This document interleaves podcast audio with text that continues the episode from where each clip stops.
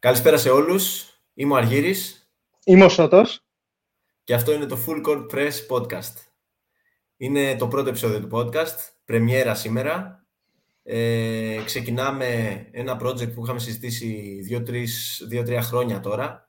Ε, θέλαμε να το κάνουμε. Δεν είχαμε μπει στη διαδικασία να πούμε ότι ναι, τώρα ξεκινάμε. Συνήθως σε αυτά τα πράγματα η αρχή είναι η δύσκολη, όμως τώρα είμαστε εδώ, το ξεκινάμε Ελπίζουμε να πάει καλά, ελπίζουμε να κρατήσει για πολλά χρόνια, ελπίζουμε να χτίσουμε μια κοινότητα γύρω από αυτό ε, με μεγάλο κοινό που θα μας παρακολουθεί και για να μας παρακολουθεί μάλλον δεν θα λέμε βλακίες. Ε, θεωρούμε ότι δεν θα λέμε βλακίες, οπότε πάμε να, πούμε δύο-τρία ναι. πράγματα. θα δείξει, θα δείξει, ισχύει. Αλλά πάμε να πούμε δύο-τρία πράγματα γι' αυτό.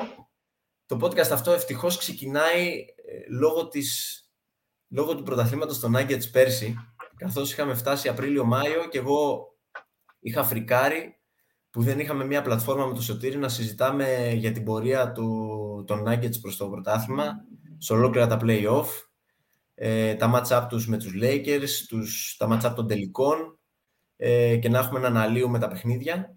Ε, και είπα τότε στο Σωτήρι ότι ε, κακώς δεν έχουμε ξεκινήσει ήδη και ας πιάσουμε την επόμενη σεζόν από το ξεκίνημά της ε, για να δούμε άμα μπορούμε να, να το ακολουθήσουμε και να το χτίσουμε. Και πλέον είμαστε εδώ, χάρη στους Nuggets και στο πρωτάθλημά τους. Άρα κινητήριος μοχλός μας ήταν το πόσο έχει χαρεί ο Αργύρης και πόσο περήφανος είναι για την ομάδα του που αν δεν έλεγες ότι ήσουν Nuggets δεν θα το καταλάβαινα γιατί ε, το, στο background σου δεν φαίνεται καθόλου ούτε σε αυτό που φοράς. Ε, πάλι καλά που οι Nuggets θα κατάφεραν και ο Αργύρης πλέον δεν αντέχει να μην μιλήσει για, για αυτή την χρυσή περίοδο της ομάδας του και πάλι καλά που δεν περιμέναμε τους Blazers που είναι η δική μου ομάδα να κάνουν κάτι αντίστοιχο στα playoffs και να πρέπει οπωσδήποτε να μιλήσω γι' αυτό γιατί μάλλον δεν θα ξεκινάγαμε ποτέ το podcast ε, και θα περιμέναμε πολλά χρόνια. Ελπίζουμε σε σκούτ. Εντάξει, ελπίζεις σε σκούτ. Ε, πες μας λίγο πώς, ε, πώς διάλεξες τους Blazers γιατί έχει και αυτό το ενδιαφέρον. Εγώ να πω ότι διάλεξα τους Nuggets τυχαία ε, το 2004 παίζοντας NBA Live, τότε που ο Καρμέλο ήταν στην πρώτη του σεζόν ως rookie. Ε, μ' άρεσε φατσικά, είδα και κάνα δύο highlights στο YouTube και είπα ότι αυτόν θα επιλέξω να υποστηρίζω από εδώ και πέρα, όχι για παράδειγμα το LeBron. Ε, και κάπως έτσι έγινα Denver. Αργότερα έκανε join και ο Iverson που ήταν ο αγαπημένος μου παίχτης και από τότε άρχισα να τους παρακολουθώ κιόλας live. Αμέτρητες σεζόν NBA live, αμέτρητες σεζόν ε, στο 2K ε, και από εκεί και πέρα αφού μεγαλώσαμε, Fantasy NBA, ε, πλέον και ξενύχτια live ε, match ε, αγώνων. Ε, και κάπως έτσι αυτοπροσδιορίζομαι πλέον γιατί δεν ξέρω αν υπάρχει κι άλλος τρελός. Ο μεγαλύτερος φαν τον Denver στην Ελλάδα. Αλλά για πες μας και εσύ λίγο για το ε, πώς... Ε, να πω πρώτα ότι, να πω ότι χαίρομαι για, για σένα, ε, ε, γιατί σε παρακολούθησα και τα χρόνια όπου δεν υπήρχε ο Γιώκητς ε, και έλεγες ε, κάτι για ότι θα φτιάξει δυναστεία με το Moody, Moody και γενικά πως κάθε οπαδός προσπαθούσε να φτιάξει ένα παραμύθι στο μυαλό σου για την ομάδα σου ότι όλα καλά, όλα καλά το έχουμε. Και σε είδα στα σκοτεινά χρόνια των Nuggets και τώρα εντάξει έχει έρθει η ανταμοιβή σου, οπότε καλό είναι αυτό. Ελπίζω και εγώ κάποτε το 2030 με τους Blazers να πάρω αντίστοιχες θα δούμε. Ε, εμένα μου άρεσαν πάρα πολύ οι Blazers. Δεν είχα κάποια συγκεκριμένη συμπάθεια σε ομάδα σε ένα σημείο, αλλά ε, την εποχή που ο Lillard έγινε πλέον ο franchise player της ομάδας, ε, τότε που έχασαν ε, όλους τους άλλους παίκτες που τον συνόδευαν, ε, τον Aldridge, κυρίως τον Aldridge, αλλά και τον Wes Matthews, τον Batum, Robin Lopez, είχαν παίκτες και όλοι φύγαν και βασιστήκαμε στον Lillard. Τον ακολουθώ από τότε, ήταν φοβερός ηγέτης, ήταν υπέροχος για, για την κοινότητα και για την ομάδα ε, και για την κουλτούρα που έχτισε και πάντα μου άρεσε ε, να τον παρακολουθώ και ε, εντάξει, δεν είμαι και από το Portland, δεν είμαι από το Oregon. Να πω ότι η βασική μου, ε, ε, η βασική μου συμπάθεια ήταν ο Lillard, αλλά μετά αρχίζεις και αγαπάς και την ιστορία της ομάδας και επειδή εγώ έχω γενικά ένα φετίκ, μου αρέσουν οι ομάδες που τις κατατρέχει λίγο η μοίρα, δηλαδή έχουν κάποιες, κάποιες ατυχίες στην ιστορία τους ή μπορεί να πεις ότι είναι μια ομάδα η οποία θα μπορούσε να ντραφτάρει τον Michael Jordan και δεν το έκανε, θα μπορούσε να ντραφτάρει τον Kevin Durant και δεν το έκανε. Ε, και είχε τον Brandon Roy και ο Brandon Roy πέθανε και ο Oden δεν μπορούσε να παίξει ποτέ. Όλα αυτά είναι λίγο η, η φοβερή ιστορία των Jail Blazers. Όλα αυτά με εγωίτευσαν και είμαι πιστός ε, Blazers fan πλέον. Και χαίρομαι που έχουμε να πούμε και πράγματα για τους Blazers τώρα, γιατί η επικαιρότητα είναι, τους ανήκει, γιατί σε ένα μήνα από τώρα έχεις... να ασχοληθεί. Σίγουρα έχεις και πράγματα να περιμένεις. Ε, νέα ομάδα και λοιπά. Θα τα αναλύσουμε όλα αυτά σε επόμενα επεισόδια και ενδεχομένως και σε αυτό το επεισόδιο. Ε, πάμε λίγο να συνδέσουμε το ξεκίνημα της σεζόν ε, με την περσινή σεζόν ε, και να πούμε επιγραμματικά κάποια πράγματα. Όσον αφορά τους Nuggets που πήραν το πρωτάθλημα, ε, είναι μια πορεία η οποία χτίστηκε από τότε που πλέον ο Jokic ήταν ο βασικός ε, center των Nuggets ε, και σιγά σιγά και με τον Μάρεϊ δίπλα του άρχισε να χτίζεται ε, μια ομάδα που μπορεί να κερδίζει παιχνίδια. Ε, μετά και με τον draft του Michael Porter Jr. που ήταν ένα μεγάλο ρίσκο, ένα μεγάλο στοίχημα, καταλήξαμε να είμαστε στη φούσκα και οι Nuggets να είναι μπροστά από το timeline τους, ε, ξεκάθαρα, να κερδίζουν δύο σειρές ενώ ήταν 3-1 πίσω, να βρίσκονται πρόωρα σε έναν τελικό περιφέρειας με τους Lakers. Ε, και εκεί βέβαια αναφαίνεται και η έλλειψη εμπειρίας και η διαφορά ποιότητας. Οι Lakers τότε ήταν και πιο νέοι και ο Λεμπρόν και ο Άντων Ντέιβις είχαν τον Dwight Howard σε καλούτσικη κατάσταση, δημιούργησε αρκετά προβλήματα τότε στο Jokic. Ε, και κάπως έτσι έληξε άδοξα, ας το πούμε, ε, συσσαγωγικά, γιατί είπαμε ήταν above expectations, η πορεία αυτή των Nuggets στη φούσκα. Μετά νομίζω κάθε φίλος των Nuggets και εγώ, αλλά νομίζω όποιος ε, φίλος των Nuggets παρακολουθεί την ομάδα, μάλλον θεωρεί ότι η ομάδα μπήκε σε, ένα pause στην αναμονή για δύο χρόνια, ε, καθώς οι τραυματισμοί δεν επέτρεψαν στους Nuggets να κατέβουν ε, στα play-off πλήρης και να δείξουν ε, την εξέλιξη της ομάδας ανά τα χρόνια από τη φούσκα και μετά. Ε, και φτάνουμε στην περσινή σεζόν που πραγματικά άμα θυμάσαι το μόνο που σε παρα... σου, σου λέω και παρακαλάω είναι να μην καταλήξουμε με τραυματία πάλι. και το πραγματικό μου μέλημα μέχρι τα play-off και όταν τα play-off ξεκινήσαν ήταν να μην χάσουμε κανένα παίχτη στην πορεία. Ε, δεν το κάναμε ευτυχώς και αυτό κατέληξε σε ένα πρωτάθλημα. Ε, ένα πρωτάθλημα που αποκτήθηκε θα έλεγα αντικειμενικά με σχετική άνεση, 16-4 συνολικό σκορ, ε, είναι, ε, ε, φαίνεται ότι οι Nuggets ήταν σε άλλο επίπεδο από τους ε, αντιπάλους τους. Ε, εντάξει, προφανώς θέλει τύχη για να πάρεις ένα πρωτάθλημα, θέλει τα πράγματα να είναι υπέρ σου, να μην έχεις τραυματισμούς, να είσαι σε καλή φάση. Όπως είπες, έλειπε, έλειπε η τύχη τα προηγούμενα χρόνια στους Nuggets. Έλειπε, έλειπε η τύχη και αυτή τη φορά, πέρα από το ότι δεν είχαν κάποια ατυχία, ίσως βρήκανε και κάποιες ομάδες σε χειρότερη κατάσταση ε, από ό,τι θα μπορούσαν να είναι πραγματικά. Όπως και να έχει, το πρωτάθλημα το πήραν οι Nuggets, το πρώτο ε, στην ιστορία τους. Ε, σου χτυπάω κιόλας ότι οι Blazers έχουν τίτλο, φίλε, οι Nuggets δεν έχουν. Τελείωσε αυτό. Τελείωσε αυτό το αστείο, τελείωσε. Ε, και πάμε παρακάτω. Νομίζω ότι... Να σου πω, να σου πω πάντως μια παρένθεση ότι είναι αστείο πόσο άρρηκτα συνδεδεμένη είναι η κίνηση αυτής της δυναστείας με τη δική μου ομάδα. Γιατί θυμάσαι πώς ο Γιώκητς εδραιώθηκε ως ο βασικός center και τι έπρεπε να γίνει γι' αυτό; Ισχύει. Έπρεπε να πάρουμε εμείς τον Νούρκιτ. Και μάλιστα το πιο αστείο είναι ότι σας είχαμε αποκλείσει κιόλας στα playoffs. Και ο Νούρκιτ είχε κάνει και το αστείο I wish this guy is a happy summer για εσά και εσεί έκανε καζούρα. Και πού είμαστε σήμερα; Ναι, ναι, ναι, ναι, ναι. Πάντως, εντάξει, ο Νούρκιτ με τον ένα ή τον άλλο τρόπο είχε αποφασιστεί ότι θα φύγει από την ομάδα. Ε, Όπως και να έχει. Ε, τώρα, άμα είσαι φίλος των Nuggets, το μόνο που περιμένεις πλέον είναι κάποια μορφή δυναστείας. Ελπίζω ε, να γίνει. Προφανώς υπάρχουν πάρα πολύ καλές ομάδες εκεί έξω που μπορούν να διεκδικήσουν ε, τα πρωταθλήματα και σίγουρα το δύσκολο είναι να κάνεις repeat ή να κάνεις repeat ή να το πάρεις σε κάνα δύο χρόνια πάλι. Είναι όλα δύσκολα, αλλά περάσαμε το πρώτο όνειρο, πάμε στο επόμενο. Ε, επίσης, στην περσινή σεζόν, και εδώ θα σου επιτρέψω να μιλήσεις για τη λατρεία σου, ε, καθώς πιστεύω ότι όλοι θα τη μάθουν κάποια στιγμή όσοι μας παρακολουθούν. Την περσινή σεζόν είχαμε ένα ιστορικό ρεκόρ. Ναι, ε, κοίταξε να δεις, χαίρομαι που μου δίνεις το βήμα, αλλά ας μην γίνουμε κουραστικοί από το πρώτο επεισόδιο. Ας πούμε πρώτον ότι είμαι, είμαι φαν του LeBron James.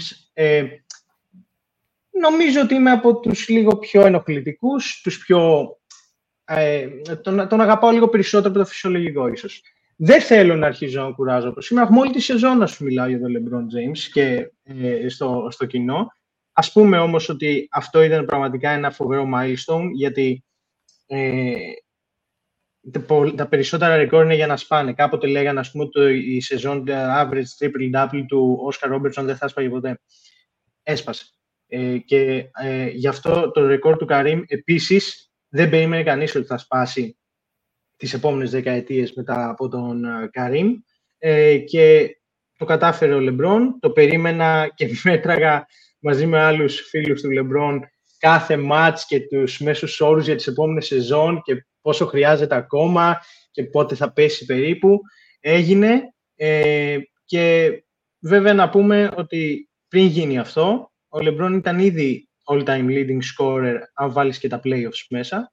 Ε, οπότε αυτό είναι ένα regular season uh, record και ήταν ένα ωραίο highlight για την uh, προηγούμενη σεζόν. Το πιο ωραίο για μένα είναι ότι στην ηλικία που είναι, ξέραμε ότι σε εκείνο το μάτς θέλει 30 τόσους πόντους και δεν υπήρχε καμία αμφιβολία για το αν θα τους βάλει σε αυτή την ηλικία. Αν συγκρίνεις με άλλους παίκτες που ήταν στην 20η σεζόν τους, δεν υπήρχε καμία αμφιβολία. Περιμέναμε πότε θα γίνει και έγινε προς τα τέλη της τρίτης περίοδου. Ε, ο Λεμπρόν κάνει πράγματα που δεν έχει κάνει κανείς άλλος σε αυτή την ηλικία. Ε, και νομίζω ότι στο ίδιο επίπεδο θα είναι και φέτος. Καλά, μεγάλη κουβέντα, αλλά να το δούμε. Γιατί εντάξει, πλέον είμαστε σε μια ηλικία που δυσκολεύει κυρίως από άποψη τραυματισμών η κατάσταση. Ε, το θέμα είναι να μείνει στο παρκέ πλέον. Προφανώς όταν είναι στο παρκέ ε, είναι από τους καλύτερους παίκτες στον κόσμο αυτή τη στιγμή. Δεν ξέρω ε, αν είδες, αφιερώνει αυτή τη σεζόν στον Μπρόνι James που είχε το πρόβλημα με την καρδιά του, ο γιος του, ο μεγαλύτερος του γιος είχε πρόβλημα με την καρδιά του ναι, και αφιερώνει αυτή τη σεζόν στον Μπρόνι James. Οπότε εγώ θα σου έλεγα να φυλάγεσαι. Ειδικά ως Καλά, καλά. Καλά, ναι. Τα λέμε στη, στην Πρέμιερ που θα έχετε το Rings Night. Εδώ θα είμαστε και θα τα συζητάμε. Εδώ θα είμαστε και θα τα συζητάμε. Ε, και μιας και είπες τα λογάκια σου για τον, για τον Λεμπρόν, ε, και μιας και ο κόσμος πρέπει να μάθει ότι είσαι ένας τύπος που όταν θες να κάνεις ένα ξέσπασμα ή τέλος πάντων να κράξεις, είσαι πολύ δυνατός αυτό. Ε, και δεν χρειάζεται να το αναλύσουμε ιδιαίτερα. Ε, το συγκεκριμένο MVP race, αλλά θέλω λίγο να μου πεις γιατί νιώθεις ότι η περσινή σεζόν ήταν το χειρότερο MVP race των τελευταίων ετών. Να σου πω πρώτον, ε, ναι, είναι έτσι ο χαρακτήρας μου, αλλά το NBA, και είναι από τους λόγους για τους οποίους το αγαπάω το NBA, έχει πολλά χαρακτηριστικά και σαπουνόπερας. Δεν είναι απλά άθλημα. Δίνει πολλά storylines, τα συζητάμε, γίνεται χαμός στο Twitter.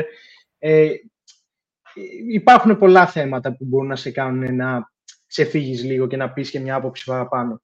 Ε, πέρσι, με, ένα από τα πράγματα που με ενόχλησε ήταν αυτό το MVP race, κυρίως γιατί είχαμε την τεράστια, το τεράστιο σπρόξιμο και σχεδόν θα χρησιμοποιήσουμε μέχρι τη λέξη προπαγάνδα για τον ε, Embiid, που αυτό για μένα συνδέεται και με το ποιος ήταν ο GM του πέρσι, ο Μόρεϊ, που είχε κάνει το ίδιο πράγμα και όταν έπρεπε οπωσδήποτε ο Harden να πάρει ένα MVP, και, τον, και το πόσο τον αδικούσαν και πόσο τοξική έγινε η συζήτηση γι' αυτό και έφτασε και ο, ο Κέντρι Πέρκινς να μιλάει για τον Γιώκητς και να πετάει υπονοούμενο ότι είναι λευκός εξού και τα accolades και αυτό έγινε λίγο προς, την, προς τη λήξη του, της uh, κούρσας αυτής uh, για το βραβείο του MVP.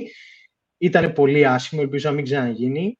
Χαίρομαι για αυτούς που είναι Jokic fans και ως, ο, ο παίκτης που τους αρέσει δεν ενδιαφέρεται πολύ γι' αυτό και δεν θα βγει να κάνει δηλώσεις, ούτε να πει πώ τον αδικούν. Απλά θα παίζει το μπάσκετ του. Προτιμώ αυτό από το να έχουμε καμπάνιες όπως την περσινή. Ελπίζω φέτος να μην γίνει.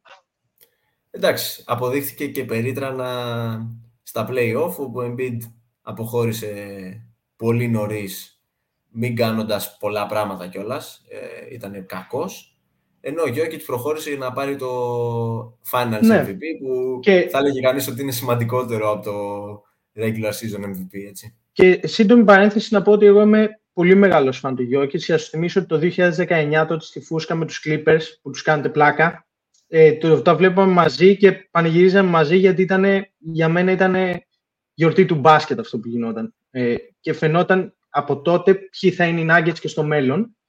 Ε, και εντάξει, φέτο, πέρσι ο, Γιώ, ο Γιώκητς είχε ακόμα να αποδείξει σε κάποιους, γιατί έχουμε και κάποιους κοινούς φίλους που τον αμφισβητούσαν για τα playoffs.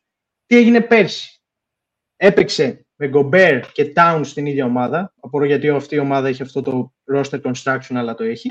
Μετά έπαιξε με Aiton, μετά έπαιξε με Davis και στο τελικό του ρίξαμε και ένα Bama Adebayo. Δηλαδή, να, λες και κάναμε ένα συνέδριο για το ποιους ψηλούς θα μπορούσε να πει κάποιος θεωρητικά ότι είναι απάντηση στο Jokic. Στο ένας με έναν ή κάπως να χαλάσουν λίγο το παιχνίδι του. Βάλ τους όλους στη σειρά. Τους πήρε όλους στη σειρά και, και τους ισοπαίδωσε όποιον, αυτοί ποιοι, ο Αντεμπάγιο, ο Ντέιβις, ο Γκομπέρ, αυτοί θα πεις ότι είναι ίσως η καλύτερη αμυντική υψηλή πεντάρια που έχει το NBA. Τους έκανε κομμάτια. Ε, δεν, δεν μένει τίποτα να απαντήσει ο Γιώκητς. Εκτός από το...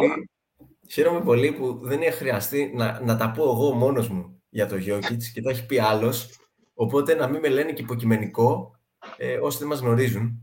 Ε, Εντάξει, όσοι είδαν, τα πέρσι, όσοι είδαν τα playoffs πέρσι νομίζω ε, καταλαβαίνουν. Ναι, ναι. Και πολύ καλά τα λες. Να, να μην πούμε κιόλας ότι στη Φούσκα ο Γιώκητς δεν είχε καμία σχέση με το επίπεδο που βρίσκεται σήμερα.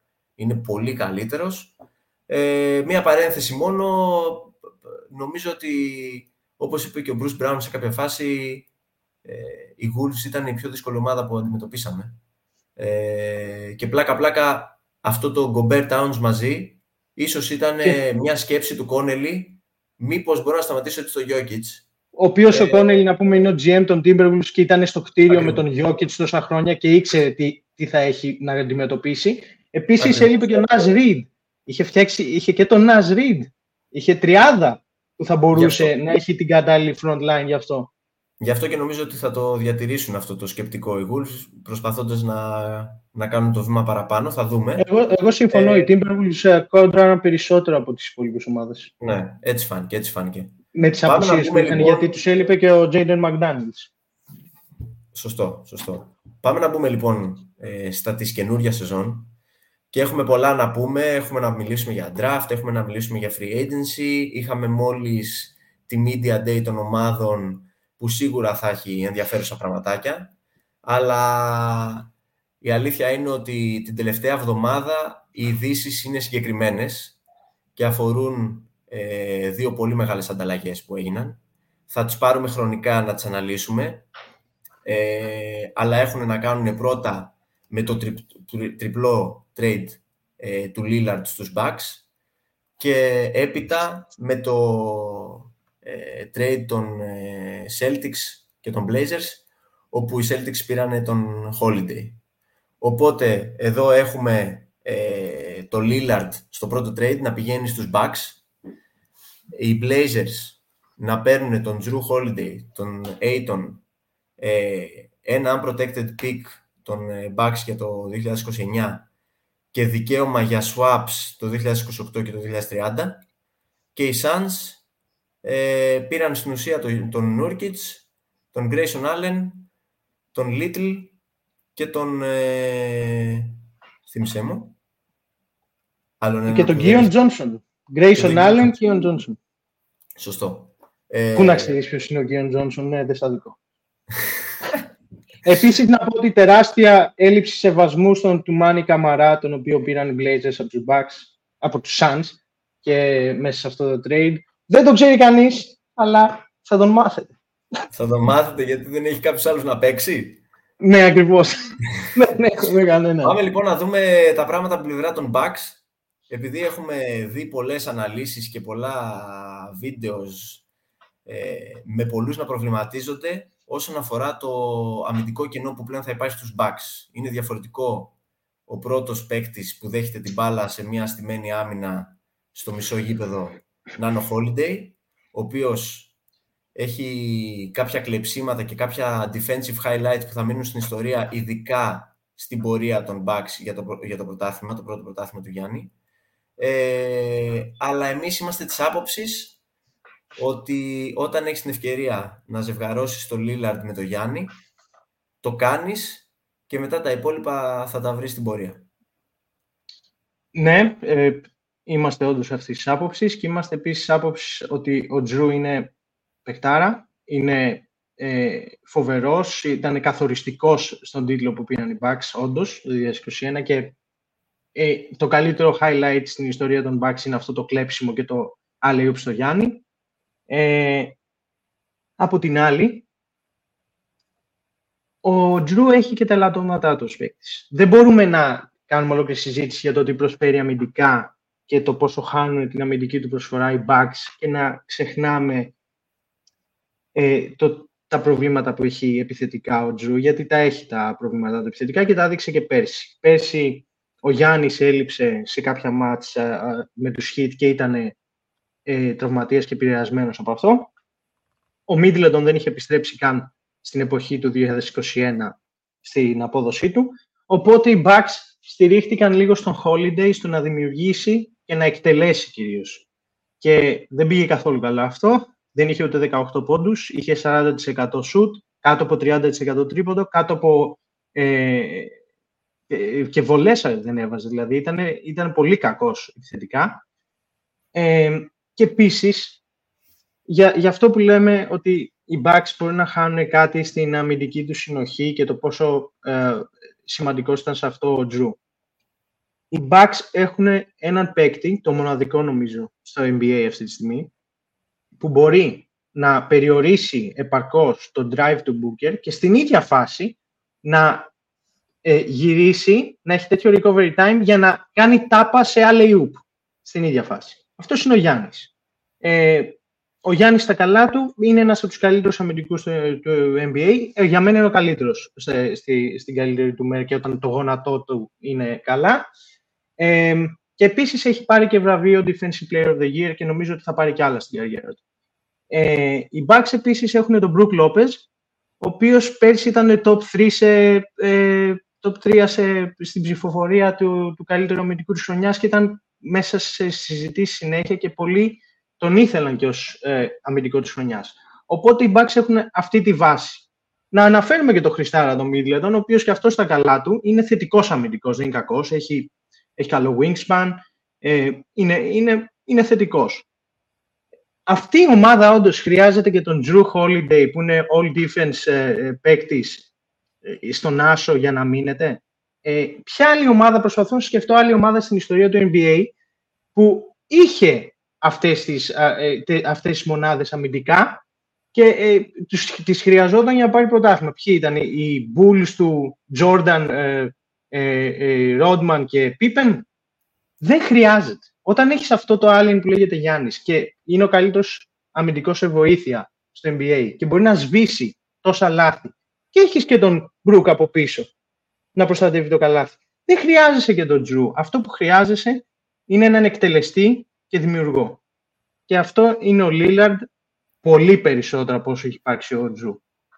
Κοίτα, το βασικό πρόβλημα είναι αυτό που είπες, ε, ότι οι Bucks ειδικά τα τελευταία χρόνια με το Middleton να έχει τους τραυματισμούς, δεν είχαν κάπου να δώσουν την μπάλα στο φινάλε του αγώνα ε, ή στα τελευταία λεπτά που οι επιθέσεις κολλάνε και να μην μπορεί κάποιος να πάρει τη φάση πάνω του. Ε, παλιά δημιουργούσε ο Middleton αρκετά, ήταν ένας παίκτης που θα μπορούσε να, να πάει κοντά στο, στη βολή, στον αγώνα και να εκτελέσει υπό καλές προϋποθέσεις. Όταν όμως παίρνει την μπάλα ο Γιάννης και έχει μπροστά του όλα τα σώματα και όλοι οι άλλοι είναι ακίνητοι στην περιφέρεια και δεν υπάρχει καμία απολύτως κίνηση, τότε τα πράγματα δυσκολεύουν. Ο Γιάννης καταλήγει να κουτουλάει πάνω σε αμυντικούς, οι οποίοι στη regular season δεν βάζουν το σώμα τους, όμως στα playoff θα βάλουν το σώμα τους και θα σε ε, κάνουν υποπέσει είτε σε λάθος πάσα, είτε σε βήματα, είτε σε επιθετικό ε, φάουλ. Είναι κάποια πράγματα τα οποία ο Λίλαρντ τα λύνει αυτή τη στιγμή. Έχεις ένα παίχτη ο οποίος μπορεί να σου βάλει από παντού καλάθι. Ε, και σε συνδυασμό με τον Γιάννη θα είναι ένα two-man game το οποίο ε, θα είναι εντυπωσιακό να το δούμε και να χτίζεται όλη τη χρονιά. Έτσι, οπότε ε, ακόμη κι αν κάτι χάνεις στην άμυνα, που όπως τα λες ε, δεν χάνεις τόσα πολλά, έχεις παίκτες οι οποίοι μπορούν να ρεφάρουν στην ουσία για αυτό που χάνεις με τον Τζρου, ε, το δεδομένο είναι ότι στην επίθεση αναμένουμε ε, οι Bucks να, κατά περιόδους να είναι ασταμάτητοι και στο crunch time ε, πάλι μήπως να είναι ασταμάτητοι. Αυτό, ναι, είναι, ναι. αυτό είναι το βασικό. Πάμε στους Blazers, να μας πεις λίγο πώς βλέπεις το rebuild της ομάδας σου, πώς βλέπεις τα κομμάτια που παίρνουν. Ας υπολογίσουμε ότι από τώρα ε, θα έλεγα ότι ε, υπάρχει και το trade του Τζρου που φέρνει κάποια ακόμα κομμάτια στην ομάδα. Ε, και πες μας για το νέο κορμό, ε, πες μας για το ποιοι παίχτες θα μείνουν στην ομάδα από ό,τι φαίνεται και να το πάμε βήμα-βήμα. Ναι, ε, κοίταξε. Ε, εγώ είμαι αυτή τη στιγμή απόλυτα ευτυχισμένος ως οπαδός των Blazers. Ε, γιατί όπως λες ξεκινάμε rebuild με τις καλύτερες προϋποθέσεις και αυτό είναι και εύκολο γιατί πριν κάνουμε trade τον franchise player, τον Lillard, είχαμε κάνει tank ήδη δύο χρονιές και έχουμε το Sidon Sharp και τον Scoot Henderson. Δεν ξεκινάμε με αυτό το trade. Έχουμε ήδη καλές προϋποθέσεις. Ε, χαίρομαι γιατί όπως είπα και στο ξεκίνημα ο Lillard ήταν ο βασικός λόγος που αγαπούσα και τους Blazers γιατί αυτός μου έδινε τις βασικές χαρές ως ε, ηγέτης της ομάδας όχι τόσο McCollum ή δεν θέλω να αναφέρω άλλους μεγάλους παίκτες στους οποίους είχε ε, ε, συμπαίκτες ο, ο Lillard γιατί δεν είναι μεγάλη λίστα και είναι και λίγο θλιβερή. Χαίρομαι για τον Lillard, ο οποίος νομίζω πήγε στην καλύτερη, ε, στις καλύτερες προϋποθέσεις για τον ίδιο να, να προσπαθήσει να πάρει το δαχτυλίδι που τόσο θέλει και ο ίδιος είχε πει ότι ο Γιάννης θα ήταν ο ιδανικός του συμπαίκτης.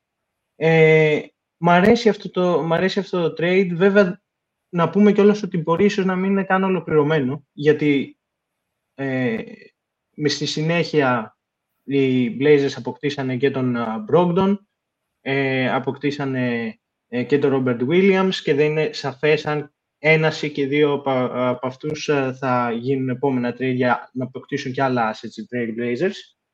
Αλλά μ' αρέσει το στοίχημα στον Aiton. Ε, ε, μ' αρέσουν τα picks και τα swaps με backs γιατί το 2029 και το 28 και το 30 ο Γιάννης ξέρουμε ποια ηλικία θα έχει και δεν ξέρουμε όμως πού θα είναι ως παίκτης. Ο Lillard δεν θα είναι πλέον στο NBA ως α, καθοριστικός παίκτης. Ε, οπότε μου αρέσει πάρα πολύ αυτό, ότι είναι και αποστάτευτα. Νομίζω ότι θα είναι φοβερά assets. Αλλά θα ήθελα να αναφερθούμε λίγο και ε, σε αυτό το σημείο, για, ε, στα πλαίσια του trade υπήρχε πολλή κουβέντα όλο το καλοκαίρι με τους hit και ουσιαστικά υπήρχε μέχρι και bullying από πολλές πηγές στον GM μας να δεχτεί απλά το trade σε hit και να ε, τιμήσει τα θέλω του Lillard, γιατί ο Lillard έδωσε τα πάντα για τους Blazers και πρέπει να τον ε, βοηθήσουμε να πάει εκεί που θέλει. Ε, να πω ότι εγώ ως fan των Blazers, πρώτον δεν έχω καμία, σε καμία εκτίμηση τον Joe Cronin που είναι ο GM μας. Δεν έχει κάνει καμία, μέχρι τώρα δεν είχε κάνει καμία καλή κίνηση θετική για να βελτιώσει την ομάδα. Ε, και στην αρχή έλεγα και εγώ το ίδιο. Lillard, πρέπει να βοηθήσουμε τον Lillard, να τιμήσουμε τον Lillard, να πάει σε hit. Ε, εκείνος όμως δεν το έκανε και είπε ότι αν χρειαστεί να πάρει μήνες στο trade θα πάρει μήνες. Και το άφησε όντως να τσουλήσει χωρίς να δεχτεί αυτή την προσφορά των hit που θα ήταν κάτι ένα πακέτο μεταξύ Hero με βάση τον Hero και τον Tyler Hero και κάποια picks και ίσως μικρού μικρούς παίκτες όπως ο Jovic ή το φετινό τους pick ο Jaime Hackers. Δεν το έκανε, το άφησε ε, γιατί σκέφτηκε μάλλον κάτι που εγώ ως οπαδός που αγαπάει τον Lillard δεν σκεφτόμουν με, με τίποτα το πρώτο πράγμα που πρέπει να τιμήσει και να βοηθήσει και να στηρίξει ο GM είναι τον Σκουτ Henderson, τον Άφρενι Simons, τον Σέιντον Σάρπ και τους οπαδούς των Blazers. Και το πέτυχε τελικά και με προσωπικό κόστος, γιατί δέχτηκε πόλεμο από τον ίδιο τον Lillard για τον ατζέντη του. Ε, και γενικά το, τον έμαθε η Αμερική μέσα από αυτή την ιστορία. Και τελικά το πέτυχε. Δεν, δεν ε, έκανε πίσω και νομίζω μας έχει βάλει με τις καλύτερες προϋποθέσεις για τα επόμενα χρόνια από αυτά που πήραμε και τι μένει να πάρουμε, δεν το έχουμε δει ακόμα. Εγώ το σέβομαι γιατί ήμουν χαζός οπαδός, ζητούσα πράγματα που θα μας έκαναν χειρότερους και τελικά αποδείχτηκε ότι αν ο GM κοιτάει πρώτα την ομάδα του και όχι τον, να ευχαριστήσει τον κάθε star, ε, τα αποτελέσματα θα είναι πάντα θετικά. Ναι, μιλάμε τώρα ότι οι Blazers έχουν πλέον ε, τον Σκούτ, τον Simons και τον Sharp στην περιφέρεια. Πολύ καλά prospects και τα τρία. Ε, έχουν τον Grant σε ένα πολυετές, το οποίο στην αρχή είχε πολλά ερωτηματικά, αλλά δεν δίνει και πουθενά άλλο λεφτά, οπότε δεν έχει πρόβλημα να δώσει κάτι παραπάνω στον Grant ε, και να τον πληρώσει. Έχουμε τον Nathan σε μια ε, σούπερ ηλικία. Έτσι. Είναι πολύ υποτιμημένο όλο αυτό που γίνεται γύρω από τον Aiton. Ο Aiton είναι 25 χρονών. Είναι ένας παίκτης ο οποίος χοντρικά σου δίνει 20-10 σε κάθε μάτς. Έχει παίξει, αν διάβασα, αν είδα κάπου καλά, 45 ε, παιχνίδια σε playoffs μέχρι τα 25 του χρόνια. Είναι χοντρή εμπειρία. Έχει φτάσει με τους Suns σε τελικούς. Ε, δηλαδή, η εμπειρία που έχει ο Aiton και το cornerstone που μπορεί να, λειτουργεί, να λειτουργήσει ως cornerstone για τους Blazers σε αυτό το, σε αυτό το roster και σε αυτή τη, τη φουρνιά που προσπαθούν να χτίσουν, νομίζω ότι είναι ιδανικός ε, ναι. για αυτό το πράγμα. Έχεις και ναι. νομίζω ότι κάπου εδώ μιλάμε για ένα φοβερό ε, sell low που κάναν οι Suns για τον Aiton. Έτσι. Οι Suns πήρανε για τον Aiton ε, τον Nurkic, τον Grayson Allen, τον Little και τον Κιόν, ε, πες το πάλι. Κιόν Τζόνσον. Κιόν Τζόνσον. Ο οποίος... Άμα, ε, άμα έχεις δει οποίος... δύο σερή χρόνια τους Blazers να κάνουν tanking, τον μαθαίνεις τον Κιόν Τζόνσον. Έτσι τον μαθαίνεις. Ε, μάλλον ούτε, ούτε στα έγκατα του φάνταση δεν έχει εμφανιστεί αυτός ο άνθρωπος. Όχι, για να μην, δεν έχει πάει ούτε, ε, ούτε σε αυτό το ραντάρ δεν έχει εμφανιστεί. Πάντως, μιλάμε για μια ομάδα των Suns η οποία είναι ε, σαφώς χειρότερη κατά τη δική μου άποψη. Έχουν πάρει τον Νούρκιτς που είναι σίγουρα ένα downgrade σε σχέση με τον Ayton. Μιλάμε για ένα παίχτη ο οποίος και ηλικιακά είναι πιο μεγάλος, ταλαιπωρημένος από τραυματισμούς. OK, okay, όταν παίζει, όταν έπαιζε παλιότερα, ίσως ήταν μια ας πούμε βοήθεια σε κάποια πράγματα, έδινε κάποιες αμυντικές ε, κατοχές, ε, ήταν επιθετικά είχε τις βραδιές του, αλλά δεν είναι σε καμία περίπτωση ο Aiton, έτσι. Ε, στα play-off θα είναι πρόβλημα. Θα είναι πρόβλημα γιατί καταρχάς ο Γιώκητς, αν το πάμε έτσι, έτσι ο βασικός αντίπαλος ο Γιώκητς, τον κάνει γιογιό όπως το κάνει μπροστά του. Έτσι. Ε, αλλά ε, θα είναι πρόβλημα για κάθε, για κάθε ματσάρισμα με ψηλό. Ο Άντωνι Ντέιβις μπορεί να τον κάνει γιογιό. Ο, ο Aiton δεν ήταν τόσο εύκολος σε όλα αυτά. Ε, αν πάμε σε άλλους παίκτες, ο Grayson Allen είναι ένας παίκτης ο οποίος δύο χρονιές συνεχόμενες με τους Bucks και ενώ στην αρχή ακόμη και, και εμείς, δεν θυμάμαι για σένα, εγώ είχα πιστέψει ότι θα βοηθήσει όταν ήρθε από το Memphis στους Bucks. Μαζί του λέγαμε και μας κορόιδευε ένας φίλος. Όντως, όντως. Που το έχει δει σωστά. Ε, ότι είναι σκληροτράχυλος, ότι μπορεί να δώσει αμυντικά, ότι έχει καλό σουτ, ε, ότι μπορεί να δώσει τρίποντα. Στα playoffs δεν έχει κάνει τίποτα με τους Bucks εδώ και δύο χρόνια και ενώ είχε την πλατφόρμα, γιατί υπήρχε η απουσία του Μίτλετον, οπότε πήρε τα λεπτά, πήρε τις συμμετοχές, δεν τα κατάφερε. Ο Λίτλ είναι ένας παίκτης ο οποίος όλοι τον πιστεύουν, έχει τον όγκο, έχει ίσως την αθλητικότητα, δεν έχει όμως κάνει κάτι ακόμα στην καριέρα του. Δεν έχει συμμετάσχει καν σε playoff για να μας πει. Εγώ δεν τον πιστεύω. Εδώ είμαι. είμαι ε, Blazers fan, τον είχα, τον είδα. Δεν τον πιστεύω, ειδικά για ομάδα που θέλει να κυνηγήσει πρωτάθλημα φέτος. Ε, αλλά ναι. να σου πω κάτι καταλήγουμε στο ότι οι Blazers, ε, ε, οι Suns, ενώ θέλανε να προσθέσουν βάθος με την ανταλλαγή του Aiton και να ξεφορτωθούν χρήματα, στην ουσία δεν ξεφορτώνονται τόσα όσα νομίζανε. Νομίζω σε δύο χρόνια θα έχουν ξεφορτωθεί περίπου 10 εκατομμύρια, κάτι τέτοιο. Ε, και δεν προσθέτουν βάθος. Δηλαδή στα play-off ε, δεν βλέπω πώς κάποιος από αυτούς τους τέσσερις παίκτες που πήραν θα είναι βαρόμετρο για να πεις ότι οι Suns μπορούν να κερδίσουν τους υπόλοιπους διεκδικητές στην πορεία αυτή. Να σου πω, να σου πω εντάχει για τον Aiton ότι εγώ πιστεύω ότι το κλίμα στους Suns ήταν ασήκωτο πλέον. Έχει μεγάλο πρόβλημα από ό,τι έχω ακούσει με τον Booker. Ο Durant δεν τον πήρε με καλό μάτι. Ο Chris Paul δεν τον άντεχε και προσπαθούσε να τον φτιάξει ως point guard στο center του, να τον βοηθήσει. Δεν πήγαινε καλά αυτό. Είχε τεράστιο πρόβλημα με τον με το Monty Williams, τον προπονητή του. Ήταν δημοσίως πλέον πόσο χάλια ήταν αυτή η κατάσταση. Ε, και υπήρχαν πολλά ερωτηματικά για τον Aiton για το ποια είναι ακριβώς, αν έχει το drive και αν έχει τη θέληση να γίνεται όλο και καλύτερος. Έχει αυτό το πολύ κακό quote που τον είχαν ρωτήσει όταν ήταν μικρός, ποιος είναι ο στόχος στο NBA και η απάντησή του ήταν να πάρω το δεύτερο μου συμβόλαιο και να είναι max. Αυτό είχε πει, που δεν είναι καλό σημάδι. Δηλαδή, ακόμα και το σκέφτεσαι, μην το πεις. Και αυτό δείχνει ναι. ότι γενικά κάτι δεν πάει πολύ καλά εδώ πέρα, άμα το λες στους δημοσιογράφους. Ε, αλλά εγώ πιστεύω ότι νέος παίκτης με τέτοιο pedigree, με τέτοια χαρακτηριστικά, που φεύγει από αυτή την περίπτωση που πλέον είχε καταντήσει τοξική, που όλοι τον αντιπαθούσαν και τον είχαν και από διοπομπαίο τράγο σε κάποιες περιπτώσεις, και πάει σε μια ομάδα που δεν έχει, ε, δεν έχει στόχους πρωταθλήματα κτλ.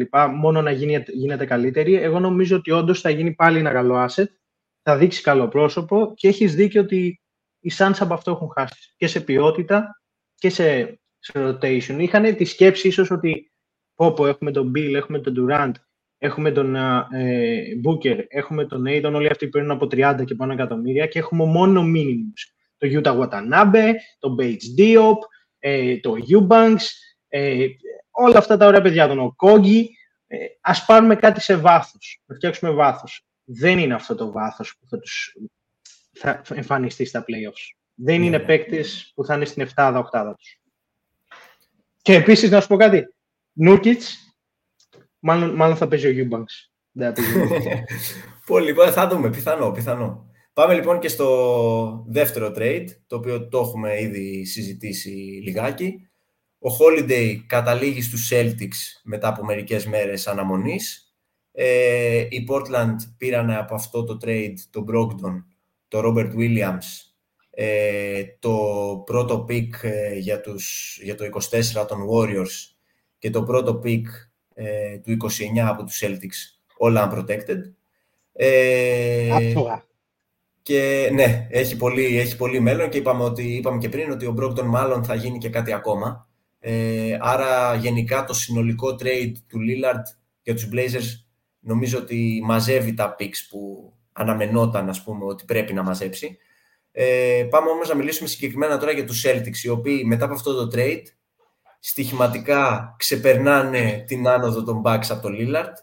Ε, είναι πλέον το φαβορή ε, της Ανατολής, ενδεχομένως να είναι και το φαβορή όλου του NBA. Ε, και πράγματι... Ελπίζω πάμε να μην έχουν ξεπεράσει τους Nuggets. Νομίζω, Εγώ νομίζω ότι οι Nuggets είναι τρίτη. Νομίζω ότι οι Nuggets είναι τρίτη πίσω και από τους Bucks, να ξέρεις. Ε, Πάντως, ο Holiday αυτή τη στιγμή πάει σε μια ομάδα η οποία σταθερά θέλει να είναι ένας αμυντικός ογκόλυθο και γίνεται ακόμη πιο τρομακτική αυτή η πεντάδα. Αλλά πάλι εδώ έχουμε θέμα ενδεχομένως με το βάθος και έχουμε θέμα και στους ψηλούς που πλέον φεύγει ένας ψηλός ο οποίος ήταν ε, πραγματικά παντού ε, ακόμη και αν δεν είχε κάποια στοιχεία επιθετικά που θα ήθελες να έχει ένας σύγχρονος ψηλός ήταν πραγματικά ε, παντού εκτός από το παρκέ γιατί συνέχεια ήταν τραυματίας. Πέρα από αυτό. Πέρα, πέρα από αυτό. Οπότε αυτή τη στιγμή οι Celtics έχουν μια πάρα πολύ καλή πεντάδα και έναν έκτο παίχτη, τον Derek White, που κι αυτός αμυντικά είναι ένας εξαιρετικός παίχτης. Έχουν τα θεματάκια τους, αλλά πώς βλέπεις πλέον τον Τζρου να ταιριάζει ε. με Brown και Tatum; Να σου πω την αλήθεια, εγώ δεν έχω ιδέα καν ποια θα είναι η πεντάδα τους αυτή τη στιγμή. Ε, και πιστεύω ότι όπως είπες έχουν θέμα με το βάθος και ποντάρουν πολλά πράγματα σε παίκτες rotation όπως ο Pritchard, ο οποίος παραπονιόταν για το πόσο έπαιζε και ήθελε να πάρει trade από Boston να πάει κάπου αλλού γιατί δεν έπαιζε. Να τον δούμε γιατί τώρα θα πρέπει να παίξει λίγο παραπάνω.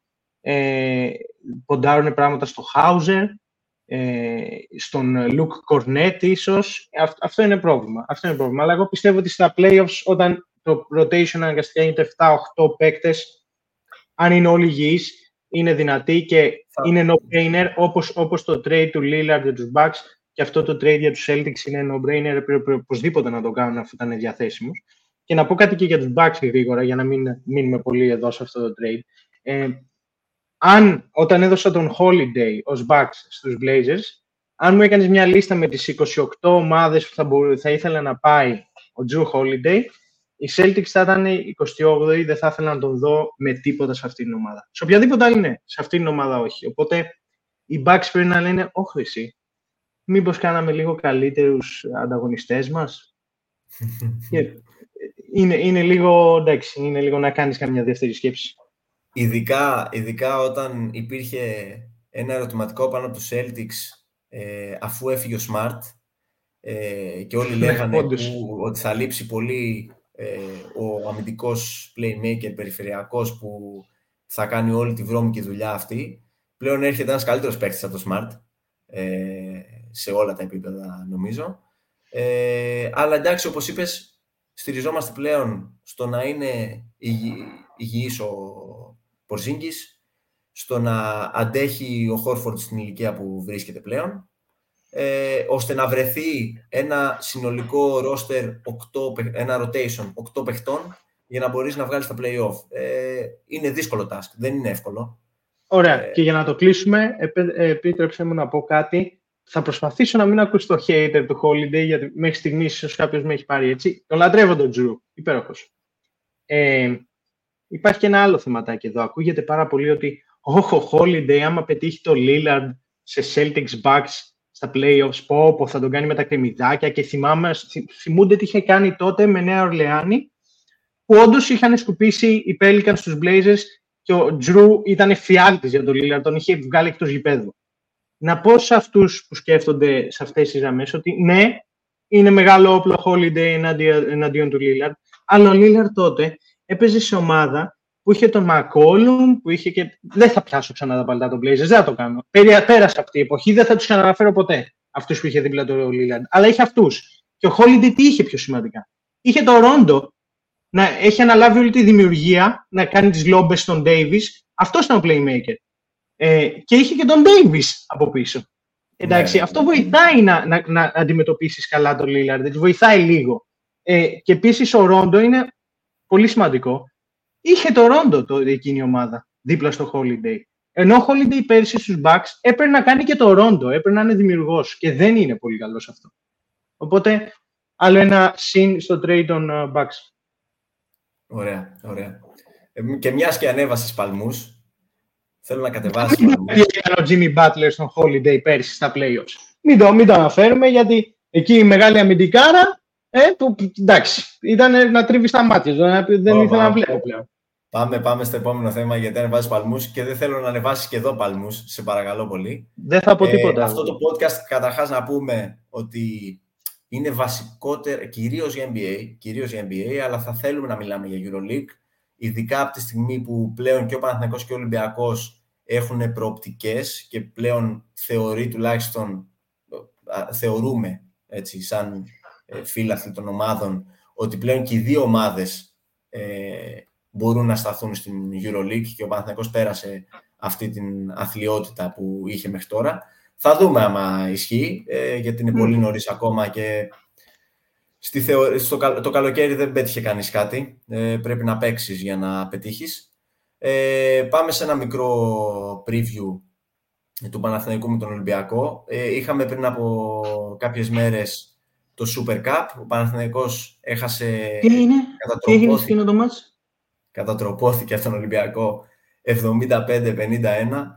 Ε, ένα Παναθηναϊκό που στο πρώτο ημίχρονο ήταν απίστευτα τραγικός. Ε, το σκορ νομίζω ήταν 37-11 στο ημίχρονο. Παρενθεσούλα, ε, δεν ξέρω αν το αναφέραμε. Εγώ είμαι Ολυμπιακός. Ο φίλος του Μαριέρη είναι Παναθηναϊκός. Το, το έχουμε αφήσει αυτό. Ναι, εγώ είμαι Παναθηναϊκός. Είμαστε τελείω ζευγάρι, ναι. Έτσι.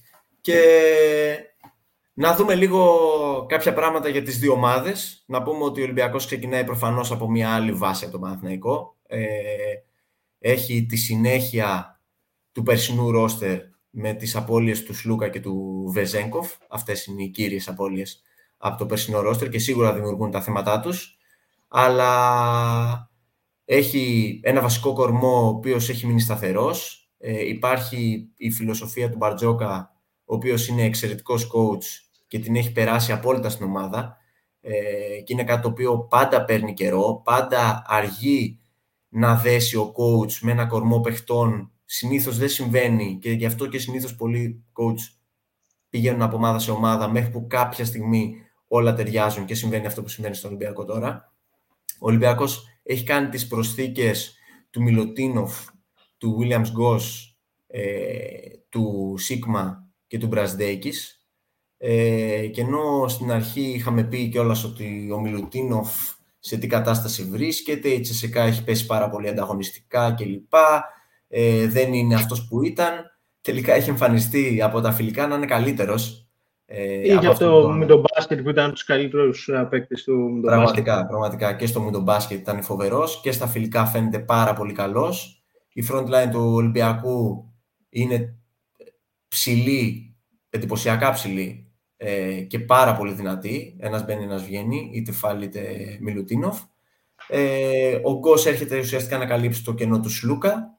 Ε, ο Σίγμα έρχεται στη θέση του Βεζέγκοφ στην ουσία ε, αλλά πιστεύουμε ότι θα ταιριάξει πάρα πολύ στο μπάσκετ του Μπαρτζόκα. Δεν χρειάζεται να κάνει το scoring που έκανε ο Βεζέγκοφ πέρσι, αλλά... Ναι, κοίταξε, για, για Ολυμπιακό να σου πω ότι δεν, δεν αντικαθιστά κανείς κανέναν. Ο, όταν χάνεις τον MVP της Ευρωλίγκας και ο Βεζέγκοφ στο σημείο που έχει φτάσει σήμερα ο Βεζέγκοφ, ε, δεν τον αντικαθιστάς με τίποτα γιατί δεν έχεις και τον budget να το κάνεις. Ε, οπότε, ως ε, ε, ομάδα και ο, ως προπονητής ο Μπαρτζόκας που έχει φυσικά πολύ λόγο στο τι κάνουμε με τα γραφικά. Ε, κοιτάς να καλύψεις τι χάνεις. Ε, όχι ε, σε ένας με έναν παίκτη, αλλά χάνεις λίγο δημιουργία από Σλούκα, παίρνεις το Σίγμα που είναι δημιουργός από το Post και θα πάρεις λίγο δημιουργία από εκεί. Ε, χάνεις, ε, χάνεις το, το σκορ του Βεζέγκοφ, είναι ο, ο Μπρασδέικης που μπορεί να προσφέρει σε αυτό και να καλύψει κάπως και ο Williams Goss μπορεί να προσφέρει σε αυτό να το καλύψει κάποιο και κυρίως το ότι δημιουργείς μια τεράστια front line που για μένα θα έχει πολύ μεγάλο. Θα είναι ζήτημα να αφήσει επιθετικά rebound σε άλλες ομάδες όταν έχεις Μιλουτίνοφ και Φαλ να εναλλάσσεις. Και το πιο σημαντικό για μένα είναι ότι ο Williams Goss έχει ξανάρθει εδώ, ξέρει περί τίνος πρόκειται. Ε, βέβαια δεν ήταν σε καλή περίοδο για μας, αλλά ξέρει τα πάντα για τον Ολυμπιακό και τον Μπαρτζόκα. Ο Μιλουτίνοφ το ίδιο. Και ήταν λογικό για μένα αυτό το αποτέλεσμα όταν έχεις το Μακίσικ μετά το μάτσα βγαίνει να λέει Α, ο προπονητής μας είναι διάνοια. Όταν έχεις τον Παπα-Νικολάου να δίνει στον Μπαρτζόκα να σηκώσει το τρόπαιο και όλοι οι παίκτες να, να χαίρονται με αυτό. Όταν υπάρχει τέτοια χημεία, είναι λογικό ο Παναθηναϊκός να προβληματιστεί, ας πούμε, ας το πούμε λίγο διπλωματικά, όταν ναι. πετύχει αυτή την ομάδα. Ακόμα και όταν λείπει ο Williams Goss και λείπει και ο Μπρας Είπαμε, είπαμε, ο Ολυμπιακός έχει, ξεκινάει από άλλη βάση. Σίγουρα θέλει δουλειά για να δέσει τουλάχιστον επιθετικά όλο αυτό και να λειτουργήσει και απέναντι σε άλλες ομάδες οι οποίες δεν είναι στο ξεκίνημα όπως είναι ο Παναθηναϊκός. Ε, αλλά προφανώς ε, οι απαιτήσεις από την ομάδα είναι ε, και πάλι τα play-off στη EuroLeague. Και, Πες μας εσύ για τις απαιτήσεις που έχεις από τον Παναθηναϊκό, γιατί είσαι και season ticket Πάμε, πάμε στον Παναθηναϊκό, πάμε στον Παναθηναϊκό, ο οποίος έχει πάρα πολλούς νέους παίκτες, ε, έχει φέρει μεγάλα ονόματα στην αγορά, στη θεωρία, αλλά πρέπει όλοι αυτοί να γίνουν ομάδα για να παίξουν μπάσκετ. Ε, το σίγουρο είναι ότι λείπουν παίχτες οι οποίοι είναι εργαλεία ε, ώστε να παίξουν, να παίξουν άμυνες, να κυνηγήσουν τις μπάλες, παίχτες τους οποίους κάθε ομάδα θέλει για να δένει το σύνολο. Ε, αλλά σίγουρα από τα προηγούμενα χρόνια το να έχεις ένα Σλούκα να χειρίζεται την μπάλα και το Βιλντόζα ως δεύτερο ή ως δίπλα του. Ε, όταν έχεις το Χουάντσο στο 4, ο οποίος έχει αποδείξει με την εθνική Ισπανίας ότι τα πάει καλά στο ευρωπαϊκό μπάσκετ, δεν έχει πρόβλημα. Όταν έχεις τον καλύτερο, το καλύτερο Και ο οποίο καλό είναι επίσης να πούμε. ισχύει, ισχύει, ταινιάρα. Ε, Όποιος δεν έχει δει να δει το Χάσλ. Ε, Όποιος, ε, ναι, επίσης ο τελικός, ο, το πεντάρι της ομάδας είναι πλέον ο Λεσόρ, το βασικό πεντάρι, ε, ο, ο καλύτερος ψηλός ε, της περσινής EuroLeague. Ε, σίγουρα αυτοί οι παίχτες δίνουν ποιότητα, σίγουρα όμως πρέπει και κάποιοι άλλοι οι οποίοι είναι στοιχήματα, όπως είναι για παράδειγμα το αν ο Γκριγκόνης θα ξαναβρει τη φόρμα του, το, ο Κάιλ Γκάι, ο οποίος έκανε ένα ξεπέταγμα στα play-off της Ισπανίας πέρσι ε, αλλά πρέπει να τον δούμε σε επίπεδο EuroLeague. Ο Grant, ο οποίος επιστρέφει στο ελληνικό πρωτάθλημα μετά το πέρασμα από τον Προμηθέα, πρέπει και αυτό να το δούμε σε επίπεδο EuroLeague. Ήταν πάντως πέρσι MVP του Eurocup. Ο Μπαλσερόφσκι... Τι, πώς είπες; Ε, εμένα μου αρέσει ο Grant. Είναι, είναι, ε, είναι καλός παίκτης ο Grant. Είναι καλός παίκτης ο Grant, αλλά θα δούμε, θα δούμε τι, τι μπορεί να κάνει. Ε, και ο Μπαλσερόφσκι, ο οποίος είναι ένας ανερχόμενος νέος ψηλός, είναι 22 μόλις χρονών και αυτός από εμπειρία από Eurocup. Ε, πρέπει να δείξει και αυτός πράγματα στο EuroLeague, να βρει τα επίπεδα ταχύτητας, τη, τη δύναμη που έχουν οι παίχτες ε, στο low post. Είναι όλα αυτά πράγματα τα οποία είναι στοιχήματα για το Παναθηναϊκό και πρέπει να δουλέψουν προκειμένου η ομάδα αυτή να πάει κάπου. Εγώ έχω expectations ότι η ομάδα θα βρίσκεται εντός των θέσεων των playoffs. Να τονίσουμε εδώ ότι ε, υπάρχει από φέτος play-in στη EuroLeague, ε, όπως και στο NBA δηλαδή. Ο, ο, 7 με το 8, ε, ο 7 με τον 8 παίζουν για το 7ο εισιτήριο, ο 9ο με το 10ο παίζουν για, το, για ένα knockout και ο, ο νικητής αυτού του ζευγαριού παίζει με το χαμένο του άλλου ζευγαριού ώστε να προκύψει και η τελευταία θέση, η 8η θέση στο, στην τελική κατάταξη ε, και μετά πανηγυριστεί αυτά ως playoffs για να προκύψει το Final Four. Σ' αρέσει αυτή η προσθήκη; Συγγνώμη; Σ' αρέσει αυτή η προσθήκη στους κανόνες; Μ' αρέσει, μ' αρέσει και σίγουρα δίνει και ένα, μια ελπίδα παραπάνω στο να σιγουρέψουμε, αν θέλουμε να το πούμε σιγουρέψουμε, ότι ο Παναθηναϊκός μπορεί να είναι σε αυτές τις θέσεις ώστε να διεκδικήσει την τελική είσοδο στα playoffs. Εγώ έχω expectations από την ομάδα, πάντα έχω, γιατί... Πάντα έχεις. Η αλήθεια είναι κάθε χρόνο, η κάθε σεζόν. Πάντα έχω, να έχεις απαιτήσεις.